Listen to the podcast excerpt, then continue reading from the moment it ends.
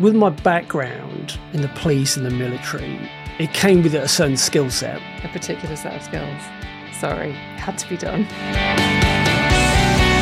In every single case, whether it's an extortion, a kidnapping, even though I'm like a swan sliding along gracefully, but my heart's going 10 to the dozen. And if I allowed the, the ego to show up or allowed my nerves to get the better of me, then ultimately, you know, people could die. There I was, going all over the place, saving other people's lives. Yet I couldn't save the one life that mattered. You know, working with Dave Asprey and part of Bulletproof coaching and Tony Robbins, setting up my own business in the kidnapping negotiation field, helping out charities and crisis hotlines and going into schools about talking about mental health and keynotes and then writing the book. So none of that would have happened had those tragedies not happened the way they did.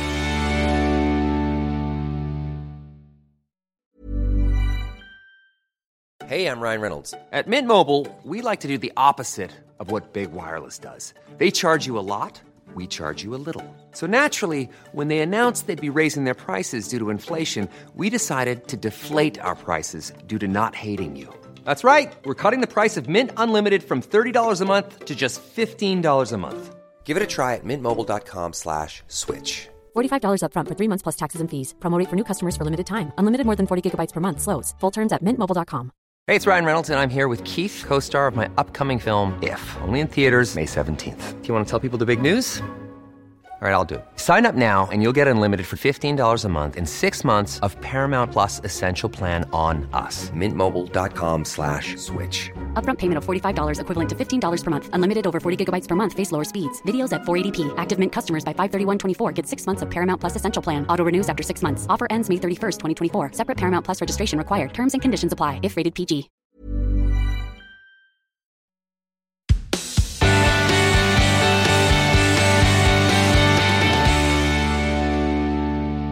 My guest today is Scott Walker, one of the world's most experienced kidnap for ransom negotiators.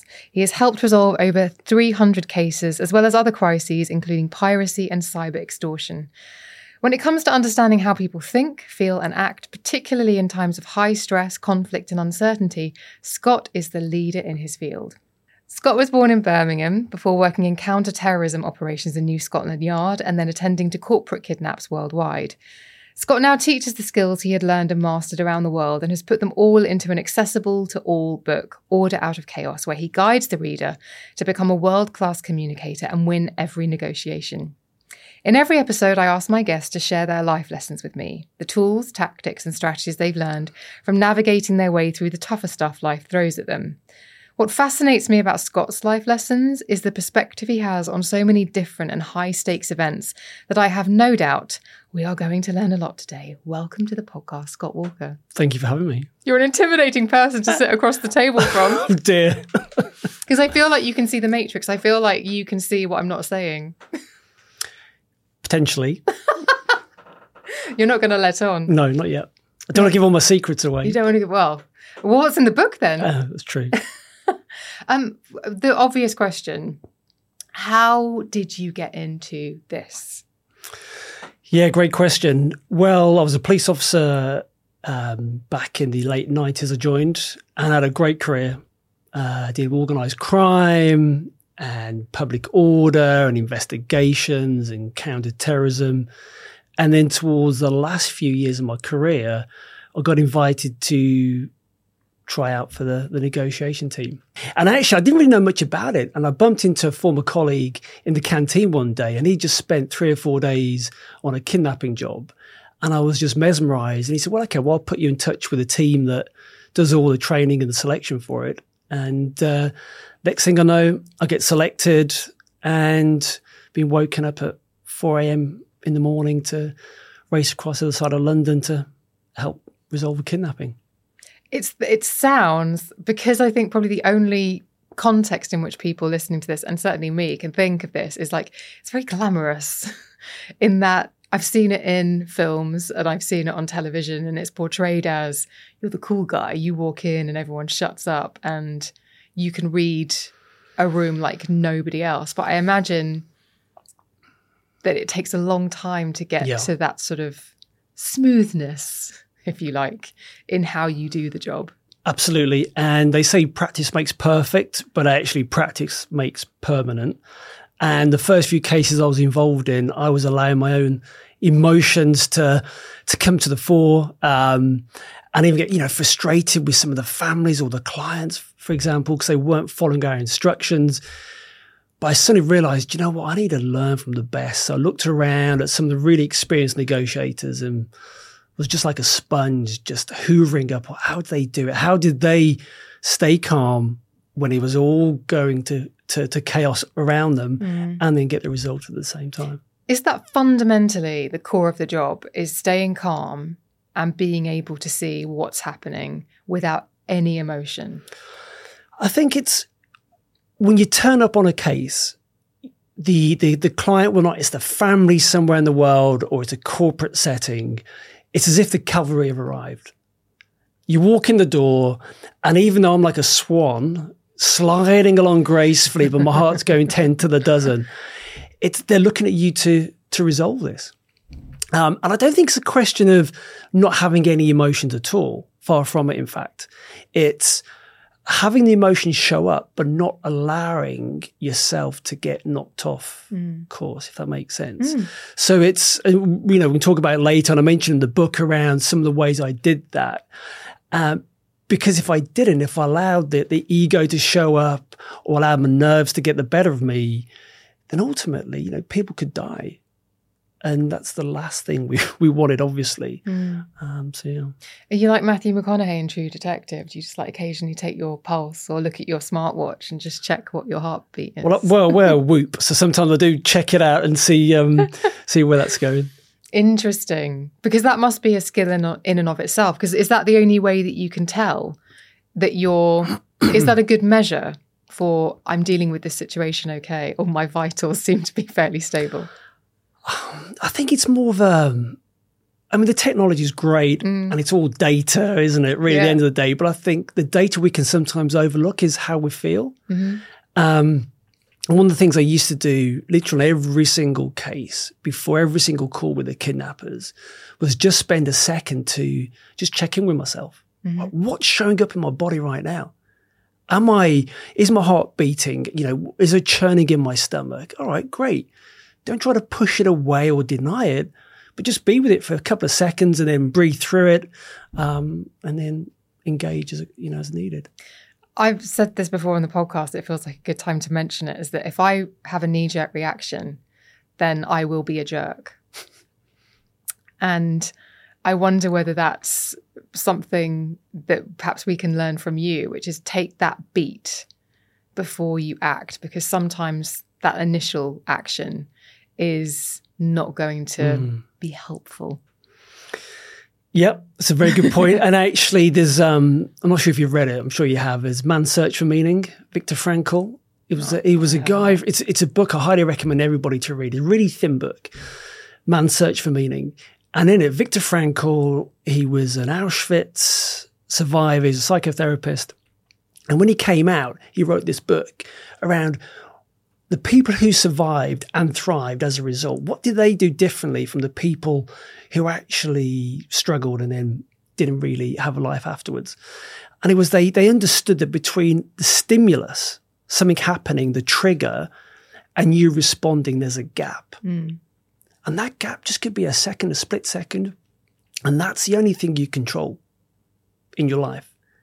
It's you get to choose how you're going to respond. And the more of a gap you can put in place mm. from the tweet, the social media post, the road rage, somebody saying something you don't like or not saying something you want them to do, and just pausing that split second so you don't do the knee jerk thing.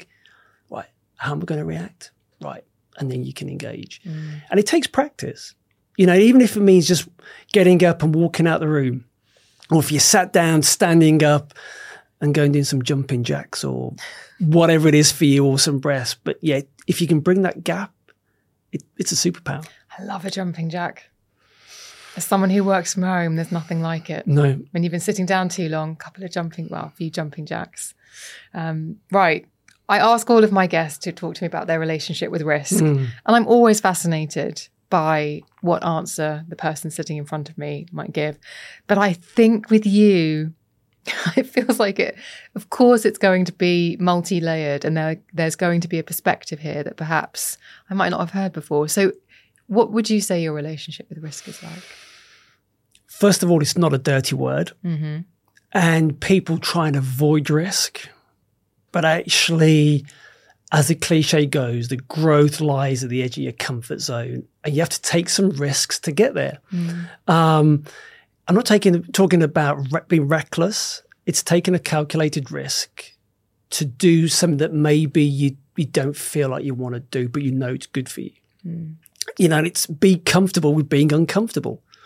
Um, and interestingly, risk for me, you could argue, well, physically, whether or not it was in the police, whether or not it's in the negotiation, or the time I spent, I did some time in the military as well. Physically, very risky scenarios. But for me, probably the biggest risk wasn't a physical one, and never really has been. It was actually a decision that was risky for me, was actually leaving the police to then go off into the big bad private sector. It feels like a trench coat comes with that decision. And like Trilby comes off, the trench coat, and it's like, oh, this big bad corporate world out there. But actually, in the end, looking back, it was you know, one of the best decisions I ever made. But actually making that call to leave in a career from a career that I loved every single day, I loved it. 16 years, there was a, not a single day I didn't enjoy going to work. Um, but it came a point um, which, we- which you can talk about in a moment, is I thought, right, do you know what? Now's the time to go. But, you know, very risky. Was there a period, how, and if there was, how long was it between I'm going to stay put and I'm going to jump? I think, like with a lot of these decisions, it's a slow burner without really realizing it. And then it comes that moment where you go, hang on, where's this come from? But actually, it's been there for one. If you really stop and look for the signs, and when you look backwards, you go, oh, yeah, of course. And then, so I think over a period of time, it built up and built up. And then there's a really short period, um, and other, other things happened as well when I left the police, and it all kind of came to a head. So, yeah, I'd say over a couple of weeks, I reckon, maybe a month or so. You said that you loved every day that you went mm. to that job for 16 years, but I've said you were in counterterrorism, mm. organized crime. And before we started recording, listeners, I said the things that you must know would be the reason why I wouldn't be able to sleep. And so I just want to ask you about that because you really enjoyed it. Where is the enjoyment in a job where you perhaps see that that part of humanity? I think for me, it was the sense of purpose that being a police officer gave. And I know the police are getting a hard time, particularly in the media at the moment, through a few, you know, bad examples. But I, the 99% of, of cops are really hardworking, professional people who risk their lives every single day, not knowing if you're going to go see your kids when you um, when you get back home. Um, and for me, it was um, giving a voice to people who didn't have a voice. So when you're sitting down with a family who've lost somebody because they've been killed, or they've been violently assaulted, or they've had something stolen from them, or they've been going about their day to day life, and then somebody's interfered with that, you know, in a criminal way. And I thought, you know what, these people don't have a voice. Yeah, I was fortunate. I had a platform, so to speak, as a police officer to stand up for these people and make sure people were held to account for that.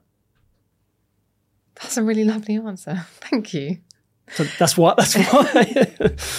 So you make the decision to go into the private sector. I don't know why that does sound like it should come with the theme tune.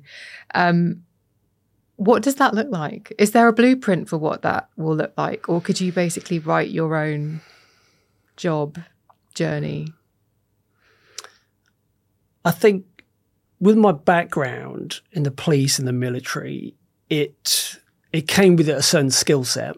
But just because A particular set of skills? Sorry, had to be done. a bit like a Liam Neeson line, isn't it? really? um, I, I think some people, when they leave either the military or the police, they think, yeah, I've got all these great skills. I can just walk into any other job. And also, some of them think, well, actually, being able to interview somebody or being able to fire a certain weapon, how's that going to suit me in, in mm. civilian street? But actually, it's not in the detail there. It's actually in dealing with people, dealing with crisis, dealing with uncertainty. Because you would turn up to an incident. I always remember in my probation, there was a nasty car crash. Four or five cars pile up, overturned, people injured everywhere. And there was lots of bystanders. No ambulance. We were the first unit on scene.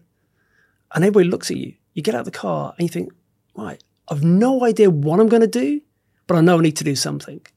And so the more and more and more scenarios like that you face, actually just develops a muscle memory. And it's like you go to the gym, you don't expect to get fit once. So, but constantly being exposed to these kind of scenarios and dealing with difficult people and having difficult conversations, it kind of gave a certain skill set that no matter actually what happened in the private sector, you'll be able to deal with it and, and bring this confidence and ability to problem solve and communicate, which is, which is what it all comes down to. And obviously, in negotiation, kidnap negotiation, risk is there are huge risks there. Make the wrong call. I don't know. My experience is, is having spoken to one other kidnap negotiator and watching films. But it is like you make a wrong call, things could go badly mm-hmm. wrong. How do you do you have a different relationship with risk in your personal life versus your professional life? Not really. I think for me it's about weighing up the pros and cons. Um, like, like let's take a kidnapping for example I would never make the decisions on behalf of the client. I would give them the options, pros and cons, and a recommendation. Mm. And then a strategy about how we're going to speak to the kidnappers, what are our outcomes here, etc. So there's no guarantees it's all going to work out. There's a good chance, a high proportion. Mm. And this is it's applying that to my personal life as well, and anybody's life really is you look at your options, what's the outcome you're looking to achieve? And for me, the kidnapping, it was a safe and timely release of the hostage for an appropriate amount of money. um, okay, there's multiple options of how we can get there, and which is the one that has the least amount of risk, but the highest upside to it. But you could apply that to buying a car, mm. a relationship. Which job do you go for? So is it pulling the emotion out of it a little bit so that you can be as pragmatic as you would be if you were on a forecourt deciding between the red car and the blue car. Well, that's interesting if we weren't emotional creatures, because we're emotional beings that think as opposed to thinking creatures that feel. Mm. So we are, we make decisions emotionally and then we look to justify them rationally afterwards. So emotion is always there and it's always the driver behind why you make a decision. So, say, for example, you want to earn a million pounds. You don't want a million pieces of paper with pictures of dead people on it. You want the feeling or the emotion that comes with it. You want a sports car, but it's the feeling you get with that sports car. Mm. So if you can understand what that emotion is as well, actually just gives you a bit more control over it. Oh, it's so fascinating. Do you, when you're in a room at work and something happens, do all heads just go, hmm? everyone turn to you? Are you the decision maker? Again, that's another really, really interesting point because when because certainly kidnap negotiation is split into two parts really. To be a really good communicator or negotiator, it's important to separate the communicating and the negotiating with the decision making, which is why you, you, you know you come up with these things like, well, let me sleep on it, mm-hmm. or let me think about it, because it's important to keep it separate. So if you can master the communication, the negotiation side of things, and then it's putting a firewall in between, then being able to problem solve, stay calm, and then make a decision. Mm. But you can do it yourself, or you can get somebody else to to come in and make the decision for you, as we would do on those cases. Mm. It's really interesting. When I was talking about risk and decided it was going to be one of the questions that I would ask everybody, I remember hearing a podcast where someone said, What's on the other side of risk? Like, if you do, what's on the other side? And I still don't have the answer to that. Maybe you can help me out with that. But what I know is that I had a really interesting guest on a little while ago called Daniel Pink, and he's done mm. a regret survey. And I do know that we, from his work, that we regret the things that we didn't do more than the things than, Yep. that we did do. And so I don't know what's on the other side of risk. I don't know what that would be called, but I know that on this side of it, it's regret more than likely. Would you agree? Yeah, I think so. I also think that it's not worth a time languishing in regret. Because why? Mm. It's gone. That the past has gone. And I think it's interesting when, you know, you look back and every decision that you've made has been a clearly um, highlighted stepping stone. Do you think, oh, yeah, I can see the path? Yeah, that decision led to that, which led to that, which led to mm. that, looks really joined up. But when you're facing forward, mm. It's fog. You think you got the picture, you can try and vision stuff, mm. but actually, you're not quite sure how it's going to play out. And so I think it's focusing more on the gain as opposed to the gap as well. What have I, you know, where have I come from? What have been, what's been the learning mm. of the quote unquote mistakes or the decisions I didn't take? Or what happens if I've taken that decision? Well, you could play that game all day long, mm. but you're only where you are. So you might as well make the most of it and then learn accordingly. It's why I asked you about how long it took you to make the decision to go from the job that you love to going into the private sector. Because I think that that can be worse than staying put, or I actually think that's the worst part.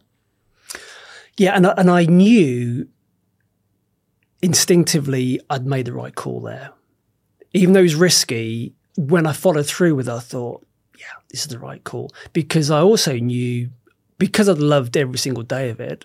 I didn't want to be one of these late fifties old sweat detectives who were bitter and cynical and not enjoying the job. And I thought, if I can go when I'm 40, as I was at the time, I could still have this second career.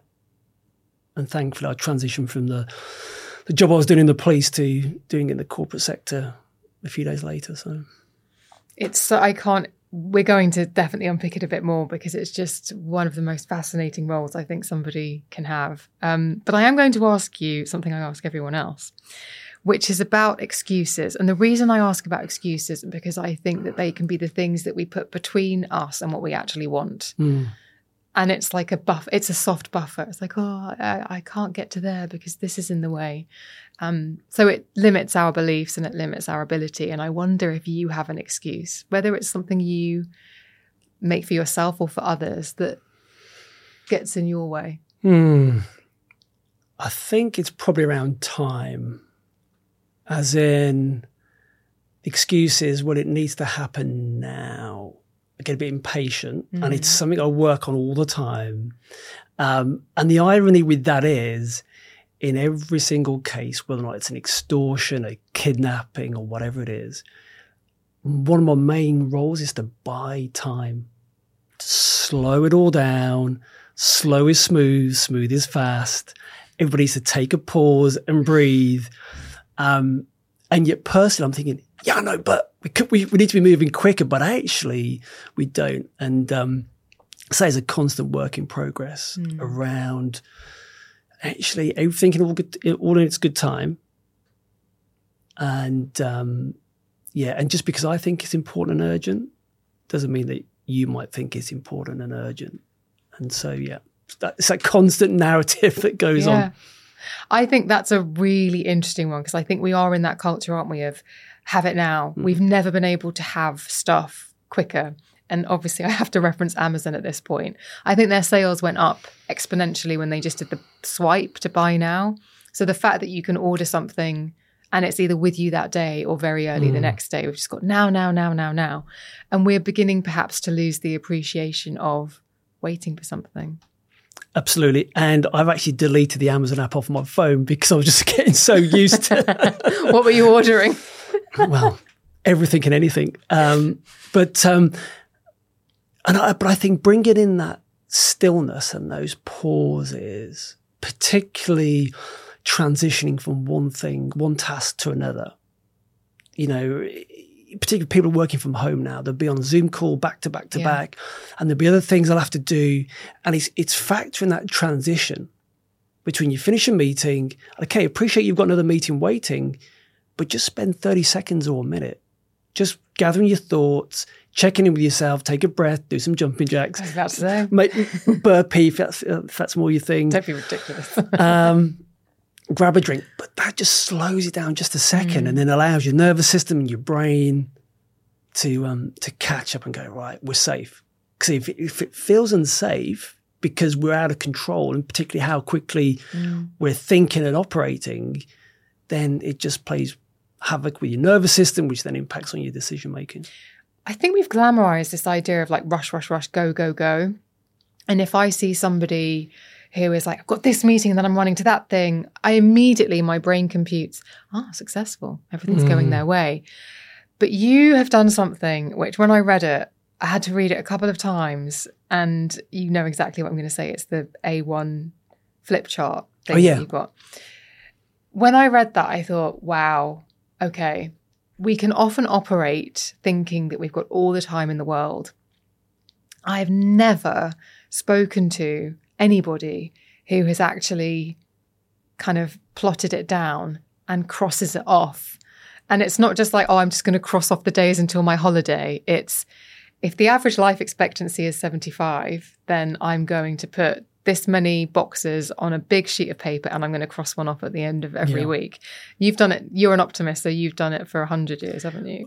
I- have, and just just to kind of explain for people, I came across this online. It's this four thousand weeks um, concept, which I think is 75, 76 years. And then on this A1 flip chart piece of paper, there's a little square which represents a week of for those 76 years, and um, and then you just fill it out for how many weeks you've lived, and then you've got this visual pictorial representation of how many, if you live to 76, that you've got left. And you're right, being an optimist, mm. a 100% optimist, because we get to choose, right? And so why wouldn't you choose to be an optimist? Mm-hmm.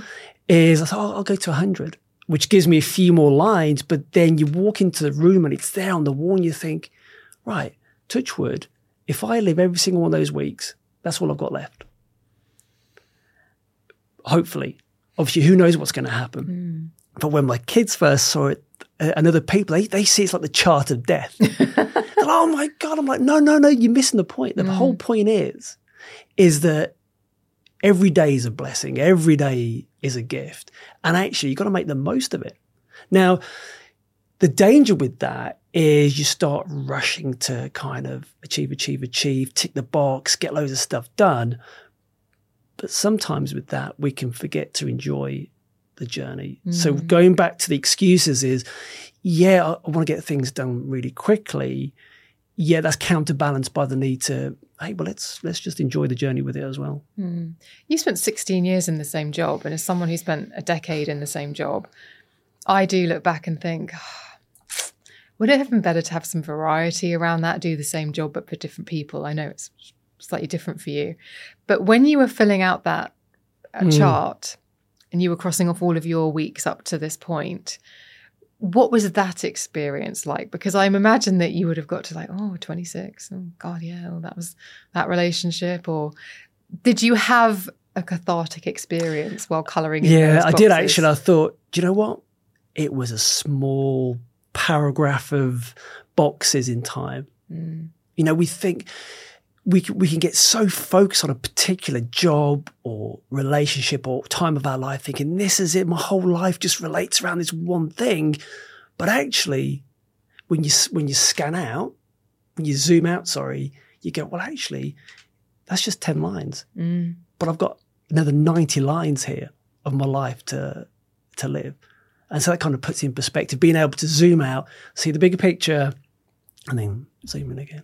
So it gives you perspective. It makes you see that the things that maybe you had thought were really big perhaps weren't as big as you thought they were. Yep. And also focuses you on focuses you on how you want to use your time. Absolutely. And I mentioned this in the book around you get to focus on, well, you get to choose where you place your focus. Mm. And then you get to choose what it means. And then based on what it means or the meaning you're giving it, you then choose what you're going to do about it. And so I think it's about people realizing they have the agency, they have the decision making, they have the responsibility to make these decisions. And we get to choose in every single moment who and what we're going to be. You know, so often people just outsource responsibility for their lives. Well, when you say that, I was thinking about the word should, which is one of my Mm. worst words. I hate it. I hate it.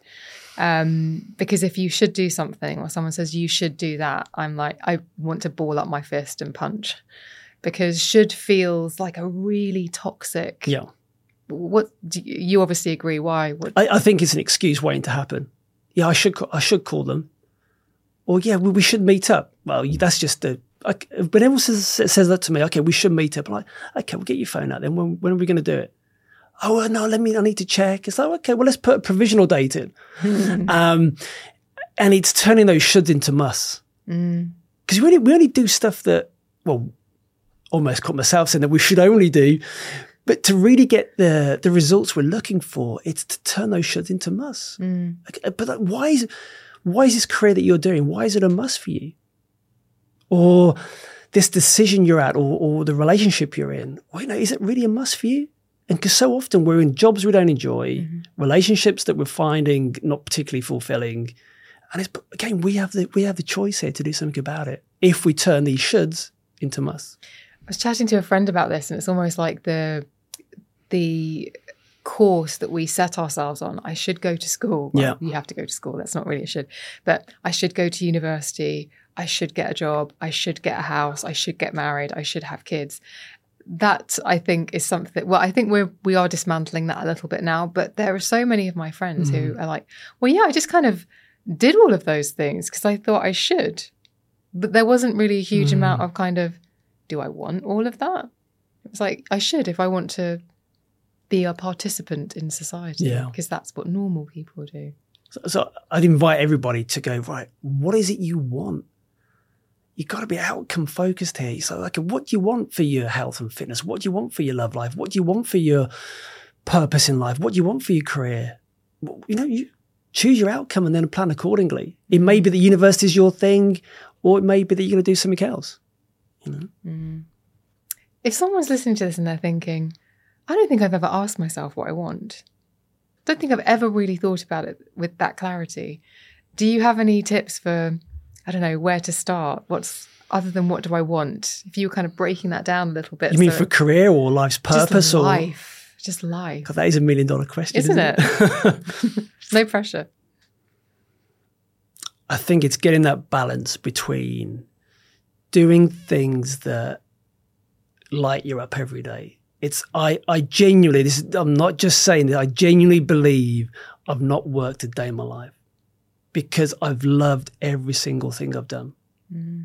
And because I get to get well, I, I chose to give it a meaning that was empowering. You know, you and I could be doing exactly the same job or the same task. One of us could hate it. The one could be, this is just the best thing ever. Um, and so I think it's being able to get up every day and enjoy what you do, being fulfilled, yet it's something beyond yourself.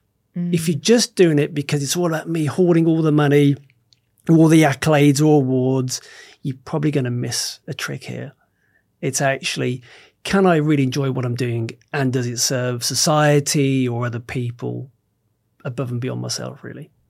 Paying attention, isn't it, to a few things. Um, let's shift gears. Let's talk Okay. about challenges. Yeah. Okay. and there's been a few. Sounds like you're going to break into song.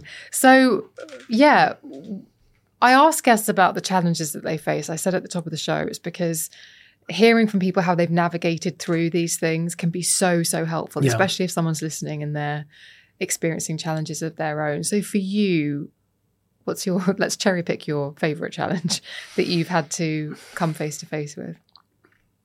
Well, I was blessed with having a few challenges all come up once, really. Um, and it goes back to when I decided to leave the police. So it was just before my 40th birthday. Um, and I'd been on a kidnapping case and I got back home.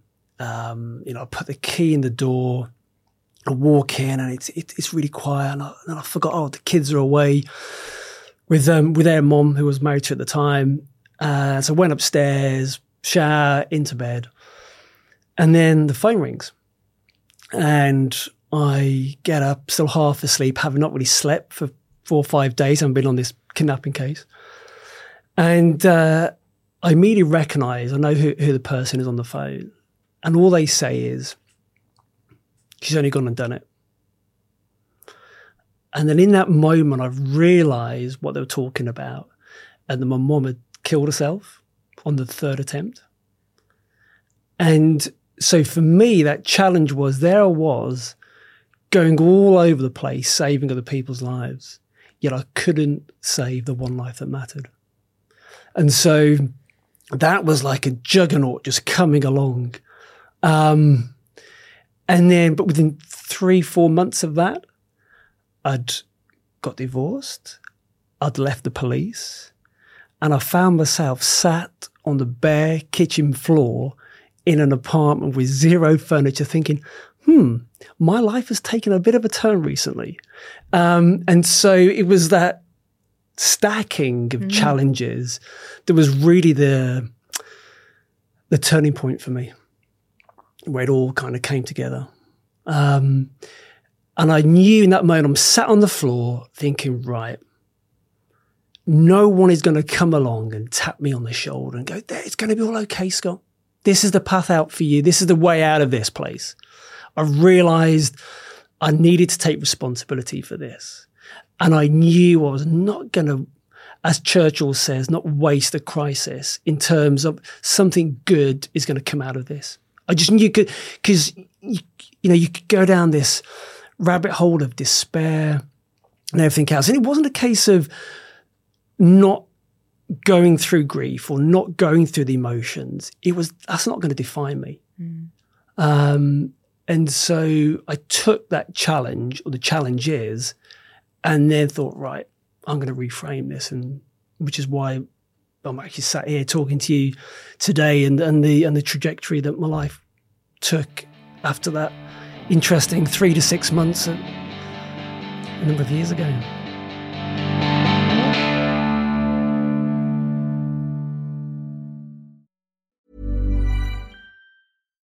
Deserves the best, and there's no better place to shop for Mother's Day than Whole Foods Market. They're your destination for unbeatable savings, from premium gifts to show-stopping flowers and irresistible desserts. Start by saving 33% with Prime on all body care and candles. Then get a 15-stem bunch of tulips for just $9.99 each with Prime. Round out Mom's menu with festive rosé, irresistible berry chantilly cake, and more special treats. Come celebrate Mother's Day at Whole Foods Market. Hey, it's Ryan Reynolds, and I'm here with Keith, co star of my upcoming film, If, only in theaters, May 17th. Do you want to tell people the big news? All right, I'll do it. Sign up now and you'll get unlimited for $15 a month in six months of Paramount Plus Essential Plan on us. Mintmobile.com slash switch. Upfront payment of $45 equivalent to $15 per month. Unlimited over 40 gigabytes per month. Face lower speeds. Videos at 480p. Active Mint customers by 531.24 get six months of Paramount Plus Essential Plan. Auto renews after six months. Offer ends May 31st, 2024. Separate Paramount Plus registration required. Terms and conditions apply if rated PG.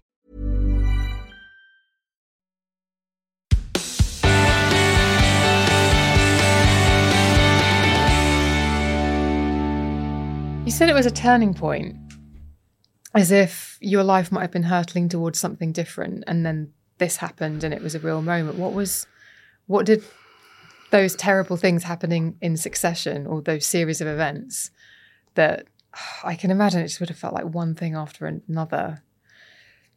What was, where did that steer you away from? I mean, we'll never know. But at the time, I was thinking, I wanted my life to to just take a different course. I, I just knew I'd, I'd, come to a natural end of that chapter, mm. um, and it just needed to go down a different path. And I knew that I could do something, perhaps on a bigger scale. There was, um, yeah, just just developing as a person. I think I'd probably, you know, you, you know, it's like you go through different chapters in your life you you learn the lessons that you're meant to, whether or not it's a relationship, a job, mm. or whatever, and then a new door opens and you go right, okay, well, this is a growth opportunity here. Usually, it's lots of challenges, lots of disappointments, lots of quote unquote bad things happening, but that there lies in the growth. Mm. And I just knew I thought, well, I can't just go back to what life was like before. And so this was like a springboard to you know, working with Dave Asprey and part of the Bulletproof coaching and Tony Robbins, um, setting up my own business, getting more and more experience in the kidnapping negotiation field, doing more speaking and helping out charities and crisis hotlines and um, going into schools about talking about mental health and and keynotes and then writing the book. So none of that would have happened. Mm. Or, or, it is unlikely any of that would have happened had uh, had those tragedies not happened the way they did. And it's it's such an interesting one, isn't it? Because I think we can we can aim for calm, everything is as it is, nothing can change. And actually when you change change is excellent if you don't want things to stay the same. And I think you have to have that mentality, or I do, in that sometimes I get I want to be really comfortable. I'm trying to get to a certain point. And then there'll be a period of flux, change, or what have you. And I'll think, oh, this is terrible. But then you weather it and you get to the other side and you think, oh, thank goodness it's not the same as it was before because yeah. things are so much better now. But uh, that was a really intense period that you, there's a lot of change there. Yeah. And, and I think, but now I'm where I am now, it's, it's not being afraid of things happening. Mm-hmm. So I thought, well, if I can go through that, what else? You know, you, you, you almost, not that you seek out problems or, or, challenges, but you're not afraid of them when they do show up. Yeah. It's muscle. It's just a muscle memory. And it's developing the certainty within ourselves that no matter what happens, it's only put in front of you because you've got the skills and the ability to overcome it. You may not know how you're going to do it. You not even know what skills they may be. Mm. But it's again, it comes back to the mindset. You know, probably a third of the book is all about mindset and mm. psychology around just developing this muscle memory of no matter what happens, I'm going to find a way through it. Mm. Because what's the alternative? The alternative is not a, a happy, enticing place to be. Mm. Um, yeah. And so the power lies in the reframe, as they say. It is the reframe. And to take your very intellectual answer, I just wanted to add my own not so intellectual answer to that, which is um, I think for a long time I was expecting somebody would save me, somebody would notice yeah. me, and somebody would help me. And I think you've listened to my episode with Evie Poumpouras, so yeah, you might know what I'm going to. Thank you. But I remember being in therapy and struggling quite badly with depression. And I think one of the reasons it got so bad is because I was waiting for someone to come along and fix it or for there to be a magic fix mm. to the solution. And the most wonderful thing was a Harry Potter reference, which is in Harry Potter. Don't know if you're familiar with the books, but um, he says, "Oh, my dad's gonna conjure a Patronus. My dad, yeah. this is when my dad turns up and conjures the Patronus and saves us." And then he realizes he has to conjure the Patronus, and it was that was my kind yeah. of parallel for it has to come from you. Yep. And you have to get really good at dealing with the crappy stuff to be able to be the savior or the the rescuer that you so desperately want to show up for you, you have to be it and show up for yourself. Absolutely. You have to take part in your own rescue. Mm. You have to be your own hero in your own story. And, you know, your life could be a masterpiece, it could be a blockbuster Oscar winner. You're the hero in that, and also the producer and the writer and the director. and yeah, you've got to take part in it because so many people now will, as I mentioned earlier, abdicate that responsibility and as you mentioned there for yourself there yeah. it's and it's it's understandable why people think that but the more you the but the more you take part in your rescues mm. the easier it becomes mm. yeah becoming your own advocate and just 100% being your biggest champion you mentioned tony robbins there it would be remiss of me not to ask you about the great tony robbins um, the original i would say um, for a lot of people. There's a the guru space or the space where people are doing similar mm. things to Tony is obviously massively saturated now. But I mean, he really was yeah, yeah. the original. How did you um, start working with Tony? Dory's, well, actually, I first got started into coaching when I was in the police. And as part of the promotion process, I um, got offered some coaching and I went up to my first session with a whole list, many, many pages of things and issues I wanted the coach to sort out. And he just went, no, that's not how it works. Is you're going to do the work and I'm going to ask you the questions and coach you through this. And at the end of that first session, I always describe it. Um, it's a bit like having the world's toughest job interview, but with myself you know, pounding headache, sweaty back. And at the end, the coach said, okay, well, how do you want to play this? What do you want to do moving forward? I said, well, I want to do what you do. And so I then became an internal leadership coach in the police and then set up my own coaching business.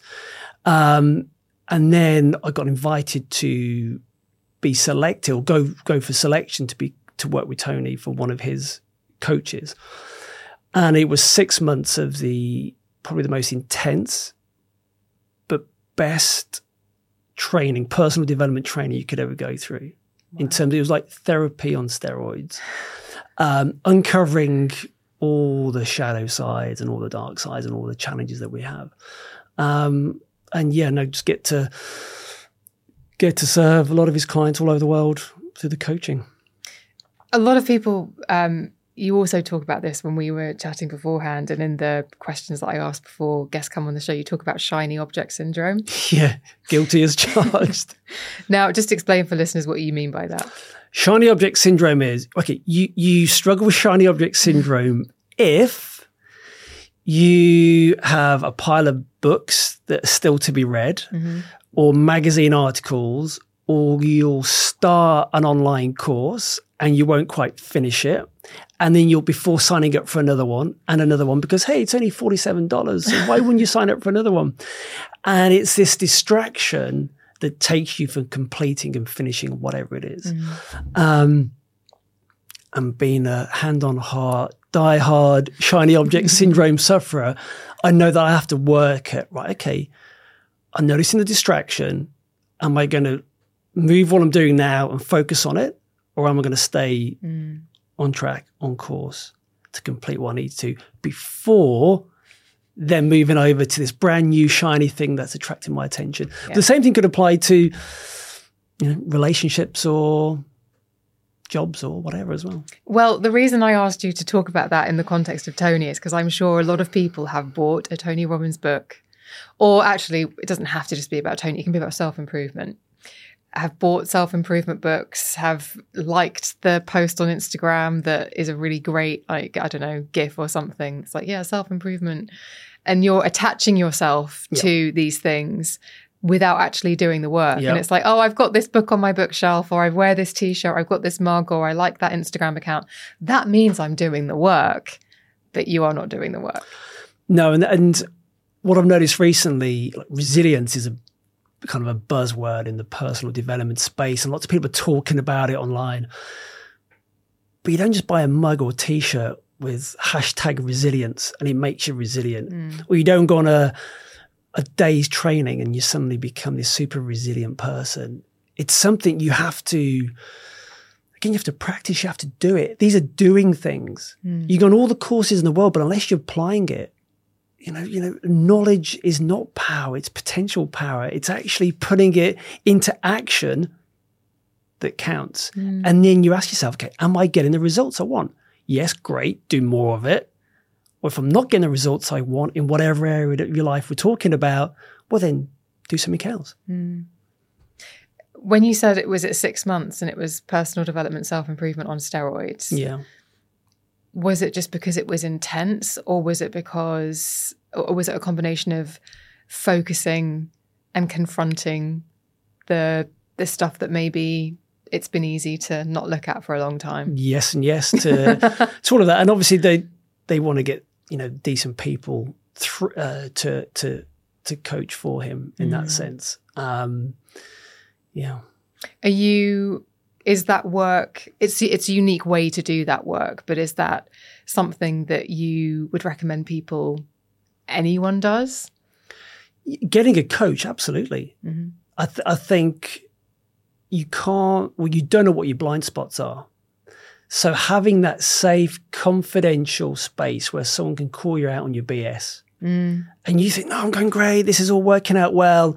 And then somebody holds that mirror up and asks those really challenging, searching questions. You think, oh, okay, yeah, I get it. All right. Because otherwise, you're just building, you're building everything on sand. Where you really want to get those foundations in around your beliefs and your rules and your values about what you stand for and everything else, and then you can, you know, go headstrong to to meet your goals. And how does that how did that impact the work that you do with negotiation? Yeah, the- the- like anything in that space, it's about emotional self mastery and it's about communicating and it's about influencing and persuading and supporting or enabling other people to get what they want as well. Mm. So it's all it's like all like a Venn diagram. You remember Venn diagrams in school? Mm-hmm. It's that sweet Yeah, spot in the center where everything comes together. And actually, the golden rule is it's not about you. First rule of communication and negotiation is it's not about you. It's about, okay, what does this person across the table need? Mm. You know, if we're negotiating now, we're communicating now, thinking, okay, what's Emma's real need here? What needs is she looking to be met? What's her map of the world? How does she, how does she view things?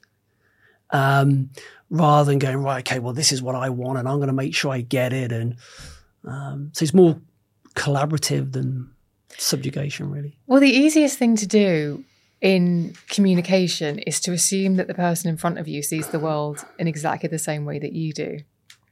Right? Mm.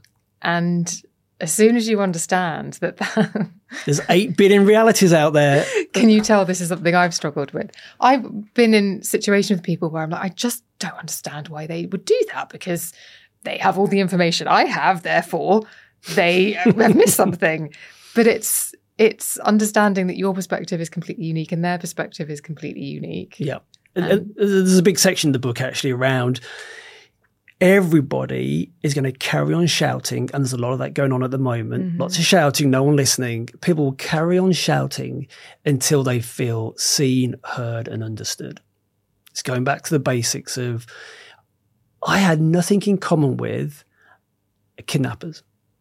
They weren't particularly nice people. I wasn't going to go for a beer with them. Nothing in common. No, no links of commonality there at all. Yet I still needed them to feel seen, heard, and understood. And so empathizing with somebody, for example, it's simply me demonstrating to you that I understand your perspective. Mm-hmm. Not agreeing with it. I didn't agree with anything the kidnappers were doing or their map of the world, but it doesn't matter. And I think it's that's such a, I'm going to use this term deliberately, a superpower.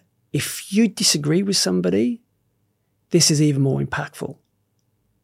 Because all I need to think is, well, I know Emma doesn't agree with me, but she's she gets me. She understands where I'm coming from, mm. and I think it drop. It's about dropping that ego part of it around.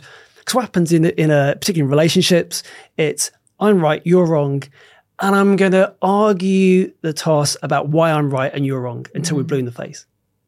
But you're not going to get anywhere. You're going to go around and around and around in circles until there's this empathizing and demonstrating understanding of each other's perspective. I spoke to someone on this podcast a little while ago about apologizing. Now, sometimes you want to apologize in order to just sort of make it end or go away. Uh, and because you are genuinely, you, you haven't wanted to hurt that person's feelings or whatever it is that you're apologizing for. But then you might feel as though there's a power balance that's gone in their favor because you've let them off. And same with forgiveness. And so I wanted to ask you about that in the context of these conflicts that we might have Yeah. Is you're trying to understand where somebody is coming from. And so you might show them compassion and understanding. Mm-hmm. But how do you do that without letting them off the hook or making them think that they have got you on side? It's an it's an interesting I find that really fascinating. You've done the work, so you were like, no, it's not that confusing, Emma. Okay, what what I'm, I'm understanding your question, I think, is is by apologizing to somebody hmm. or somehow validating their argument, it's somehow letting them get away with it. Mm-hmm. Particularly if they've done something we don't agree with, or they've said something we don't agree with. Is mm-hmm. that? Yeah. Yeah, I, I think I, again, it doesn't matter. Hmm. it, what, what, why do I, why am I going to get worked up over the fact of, or thinking that, oh, God, Emma's got away with that now. When in fact, actually, have you really got away with it? Mm. All I've done is demonstrated understanding of your particular viewpoint or your argument around that point. Does that make sense? Mhm. And it's water off a duck's back. It never, never used to be. Hey, trust, trust me, I've learned this the hard way over the years. Um, but again, this comes back to it's not about you, or it's not about me in terms of that sense of why should I let you get away with it? Because then it just becomes a loggerhead judgment, blaming, naming, and shaming, and that just doesn't really serve anyone, does it? It's that thing, isn't it, of like you drink the poison expecting someone else to die. Yeah, We're taking it to more emotional transactions rather than perhaps hostage Exactly. negotiation. Um, but it does, it helps to think, actually, I'm not doing it for the other person. I'm not letting the other person off. I'm actually letting, I'm freeing myself from whatever negative communication that might have been. Yeah, and it goes back to the point I mentioned earlier around why are you outsourcing how you feel to somebody else? Which brings me to something I wanted to ask you Okay. right at the top, which is how do you shake off being in those negotiations? High stakes. You're looking at your, what is it, whoop? The whoop. Yeah. The whoop. And you're like, yeah, no, heart rate's all right. I'm not How- sponsored by them, by the way. But, no, but maybe I will be. Um, how do you decompress doing the job that you do? Because I imagine that it requires a period of decompression. yeah, uh, yeah, that's a really good point. It comes down to routines and habits. Uh, and in my experience, you look at high performers, high achievers in every industry and sector, whether it's sport, business, media. You look at their routines and their habits, and you see how they are consistent at that high level. And so, my own personal circumstances of I'll do three things. Three, I call it the three M's. And ev- even now, every day I still do this. And but particularly when it gets high stress and in the conflict scenarios, it becomes even more important and even more focused. The first one is movement. Hmm. So, particularly in the mornings, it could be anything from going for a run, a bit of mobility work, yoga, even the latest one I do is whilst the kettle's boiling, three, four minutes about that for a kettle to boil. Mm-hmm. I put on Thunderstruck by AC/DC, and every time the word thunder comes out, I'm Great doing tune. burpees. But that's, but you know what? Same with your jumping jacks earlier. So there's some- some kind of movement, whatever it mm. is for you. And the next thing is I use the term meditation, but loosely, because it means lots of things to lots of different people. But all it is, it's just taking the time, even if it's five minutes, to go, right. Just still, be quiet. So after a call with the kidnappers, for example, and it probably hasn't gone the way we wanted it to, there's been some threats, some mock execution or whatever it is. It's like, right, everybody, just take a pause, take a deep breath. Let's all go outside. Um, do some jumping jacks, no. Um, and uh, but then it, it, helps just reset the nervous system. Mm. And then the third M is around mindset is just constantly learning. Just okay, well, that's happened there. I can put that to one side, and then I'll you know read a book or listen to a podcast. So it's the three M's for me: it's movement, it's meditation or mindfulness, however you want to term it, and then the mindset piece. Mm. I love the mindset piece. I think for me, one of the strategies I've used recently is if I'm ever feeling stuck, like things are the same, it's listen to a podcast with someone who you would, who you don't like, Yeah, or that you don't think you'd ever meet in real life. yeah. And just because it just takes you out of your normal, takes you out of that groove. Yeah, and a, personal favourites for me at the moment are people like Ryan Holiday, you know, the Stoics. Mm-hmm. Great podcast, great, great content, and even stuff like Andrew Huberman, you know, all the kind of neuroscience backed stuff. Yeah, it's got so complicated. Yeah, It's got so complicated. I mean, that's a whole other podcast. it, it is. Um, yeah, I just feel like we've raised the bar in terms of self improvement. It started out being like, hey, let's do a little bit of biohacking. If you have this much caffeine in the morning, then you'll have a much more productive day. And now it's like supplement like this and do this smoothie. And it just it feels like it's and, got and really that's a really good point. And at the moment, you've got different, you've got the whole spectrums. When nutrition is a big one right now. You've got the carnivores at one end, you've got the raw vegans at the other, and everybody shouting, being that's their thing to do. But it's just like strip it back to the basics, strip it right back. You know, sleep, exercise, you know, et cetera, et cetera. Um, yeah, It started out being really interesting, and now it's like you will live forever if you live like me. Yeah, and yeah. I think that can be really unhelpful. Um, but okay, good to know that you like those podcasts. I'll add those to my list. They're already on them. Um, I want to ask you, as I ask all my guests, about regrets hmm because with high stakes situations, one can often look back and I don't know what it's like to do what you do, but if I've had high stake uh, situation in my life, I might look back and go, "Oh, I wish I'd done that," or my brain will play tricks on me and tell me that I should have done something, or that if it hadn't gone the way that it went, that something really terrible would happen. And I wonder what your view is like on regrets. There's been a few. No, no, no regrets, as as my namesake sang back in the seventies. I think, um, and I don't believe in having regrets. I think it's just a waste of energy. It really is. That's different to looking back. Okay, how could we have done something better? And we call it an after action review. So after every case, we'd sit down and go, right, what worked? What really went well there? Great. Okay, well, can we re- can we reinforce that? Can we repeat that? And actually, do you know what? What didn't go so well? What were the mistakes made, perhaps, or what's the learning from this, so we can then make sure we avoid it next time? And it's capturing that. So that's learning from, let's call them mistakes, or when things didn't go according to plan. But there's certainly no regrets, because for me, regrets means, oh no, no, no, I shouldn't have done that. That's just like the biggest mistake. Mm. But again, you get to choose your emotions. So, so how's that going to serve you? Implement the learning from it. Does that make sense? It's like you might as well put yourself in a great state to then go, right, okay, what can I learn from that? I can't go back because that's back in history now. It doesn't exist. It's done. It doesn't exist anymore in the history of the world. Yeah. but what can I do moving forward? Um, and that that comes really, or becomes really um, empowering to to shift the focus like that. Second to should, what if?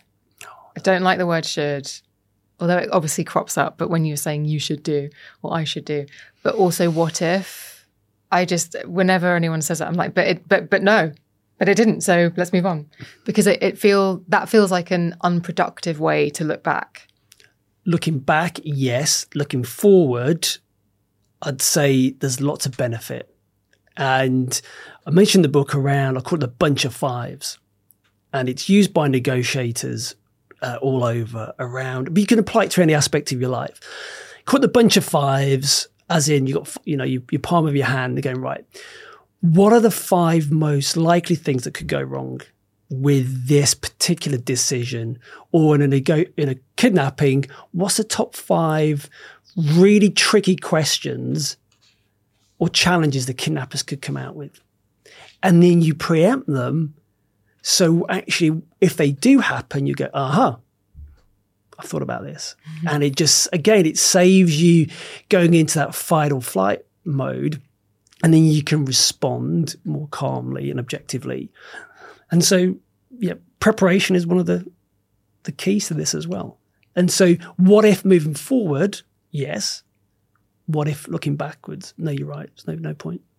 Okay. It's uh, do you have to um, do a Jodie Foster in Silence of the Lambs and like where kidnappers' uh, psyche is a second skin? You have to like get into their heads in order to be able to anticipate that? And how do you shake that off at the end of a shift?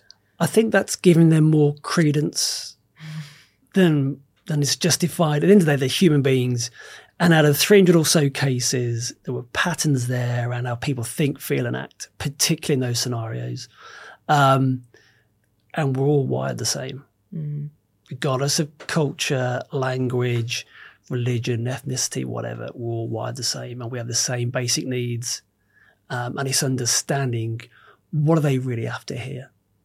And the kidnappers, they're looking for a bit of significance, looking for some certainty they're not going to get ambushed and they're going to get the money. Um, And yeah, okay, you want to play to their ego a bit, let's do that. Again, there's no ego on my part in that sense, or an un- unhealthy ego aspect to allow them to think that if it means we meet our outcome of getting the, the hostages back. Where does healthy ego come into it if there's an unhealthy We've all, we've one? all got a, we've all got a, an ego, and people go, "No, no, I've mastered my ego." Well, I don't think you have. Um, y- yeah, the, the healthy ego is this thing where we see our, it's how we see ourselves in the world, isn't it? But it's in a good way, as opposed to looking for the, you know, the kind of narcissistic, sociopathic type behaviors. I'm sure you and I know people like that. Oh no, of course not. Um, I asked you to describe to me what your greatest strength was, and you've touched on it already, but I would like to uh, dig into it a little Okay. bit more in the time that we have left together, because you have said that your greatest strength is your ability to f- to reframe no matter what and to self regulate under pressure. and I think we are in a very reactive world at the moment. Uh, whether you're and I do think as well that uh, one of the things that happened post lockdown is perhaps a lot of people were inside for a long time and then got very, very scared about what it was like to go outside. And so when they did, and I'm saying this, it was me, but I definitely. My friend, right? yeah, my friend who um, spent a lot of time indoors by themselves and then went out into the world. And I, well, I definitely, when I um, emerged from lockdown, was very jumpy doing things that I had done with extreme confidence before I get on the train. There'd be, I'd be jumpy. I'd be walking down the street. There'd be more people than I had been around for a long time. I'd be jumpy. And I think what that did, perhaps to other people as well, because I have canvassed opinion, is just made people a little bit more fractious, a bit more reactive, just thinking that the world outside of their home was some somewhere where bad things could happen. Mm-hmm. And I think that's led to this reactive, quite highly emotional state that people just tend to operate in, perhaps. Um, so, what tips do you have to people who might feel like that in order to bring bring them down off the ledge a little bit? Yeah, I think you could uh, apply this to any scenario that's like that. I call it the immediate action drill or the IA drill, and it's something that I keep metaphorically in my back pocket myself. And it's around the, the first step is really about interrupting the pattern. You know, you know the pattern interrupt around. Okay, I'm thinking this. It, it's, let me let me just have an awareness and acknowledgement of what's showing up right now. And that could be I'm a bit jumpy on the train because there's people too close to me, or there's sudden movements or loud noises or whatever it is. Mm. It's having that awareness and acknowledgement and acceptance of where you're at. And the second part of that is you've just got to ride the wave. And what I mean by riding the wave is the fight and flight aspects is you've got 90 seconds. This is all backed up through neuroscience. There's chemicals like cortisol and adrenaline pumping through your body, and it lasts for about 90 seconds. If it is still going on afterwards, if that story or that fear is, is, is still there, all you're doing is pressing repeat, repeat, repeat, and storing your head. That's all it is. Mm. And so, my advice is you interrupt the pattern by the awareness and the acknowledgement, ride the wave for 90 seconds, and then after that, it's then asking some really empowering questions. Force yourself to ask the difficult questions, such as, okay, wh- wh- what's the learning here? Or what's the gift in this? Or what's what, what am I missing here? Or what else could this mean? Just to re, try and reframe mm. your thinking and what you're focusing on and the beliefs, etc. So you can kind of balance out that nervous system. I'm not saying it's easy, but again, like I mentioned at the beginning, it requires practice, time and time and time again. Like going to the gym, you wouldn't go to the gym once and expect to be some kind of supermodel. But it's it's it's, Speak for yourself. it's same with emotions and and uh, our mental state. It just requires daily daily practice. Um, interrupting the pattern, riding the wave, which just means actually let me go outside and get some fresh air, yeah. or let me just walk into a different room. Okay, calm myself down with a bit of breathing, maybe, and then right, let me ask these questions, more empowering questions. Yeah. It's making me think about a time when I was very early on in my uh, embracing of personal development and sort of trying to uh, sort out my own issues. I remember being in a very stressful meeting and saying, I'm just going to go outside for a breather. And that was my way of communicating, like, this is too much. I can't deal with, with you people at the moment. and I didn't go out and take a minute. I went outside and called my friends, like, oh my God, they are a bunch of morons.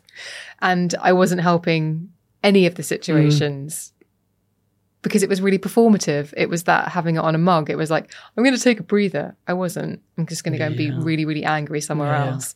And it can look like you're taking a breather, but you're not. That's why I mention it, other than to make myself sound like a complete diva. But I think it's that difference between it being performative and it actually being something that you're doing. Yep. And no one else needs to know you're doing it. Mm-hmm. It's an internal game. It's all an internal game. And unfortunately, you don't have to go too far now where there's lots of people displaying outwardly, look how look how great I am, look at all this virtue signaling and everything else. And you think, mate, it's it's an internal game. Mm. You know, you could be we could be sat here and I could be doing all three of those those techniques right now. And And I don't know. you, and you don't know. But sometimes we like to feel, oh, you know, show showboat and be quite diva-esque in the mm. look at me how I'm coping with it. And if that's your thing, fine. I mean, there's, there's zero judgment here, and actually, judgment is one of those things that is the first thing that will interfere in any any form of communication and, and negotiation. To end our time together, I'm going to ask you, given everything that you see, given the things that you must have come across in your career and continue to come across, I wonder what makes you hopeful about the future. Wow. Um, I often go back to a quotation by Albert Einstein, who says, The biggest decision you have to make in life is do I live in a friendly or an unfriendly universe? And that then provides the lens through which you see things. And yeah, I've seen the worst of what humanity can can do from streets of London, Iraq, and all over the world. However, I've also seen the best of what human beings can do in terms of the small acts of kindness and compassion and empathy that you can see on a daily basis. You know, I still get choked up watching DIY, SOS, Big Build, and Secret Millionaire, and all these programs that just demonstrate people's ability to do something for somebody else with no expectation of a reward. Um, and as I mentioned throughout this podcast, you know, there's lots of shouting, not enough listening. And I think if we can harness into that interconnectedness of all of us and just learn to, we can disagree agreeably.